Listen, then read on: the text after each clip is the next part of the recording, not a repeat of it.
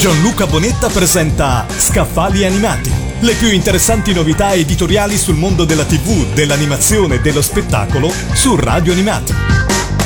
Già pronti per i regali di Natale? Per chi avesse ancora da comprare qualcosa e fosse accorto di idee, Scaffali Animati ha quella giusta. La casa editrice J-Pop ha pubblicato La Divina Commedia di Dante Alighieri, disegnata come se fosse un manga da Go Nagai, tra i più importanti mangaka contemporanei conosciuto in Italia soprattutto per Mazinga e Space Robot.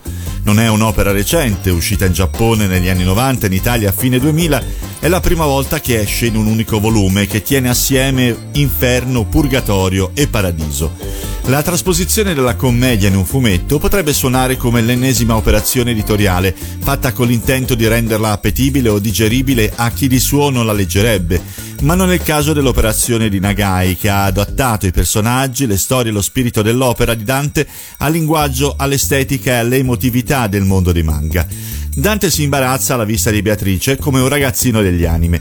Si dispera in lacrime su sfondi neri e battute urlate.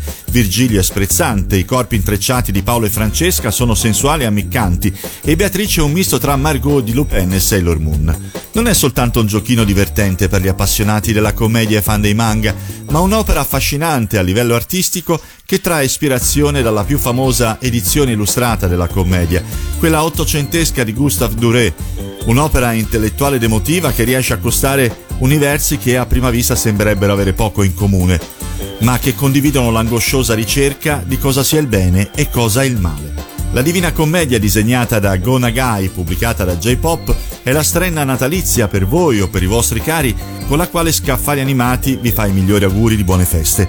Ci risentiamo nel 2020 con tante altre novità da leggere insieme.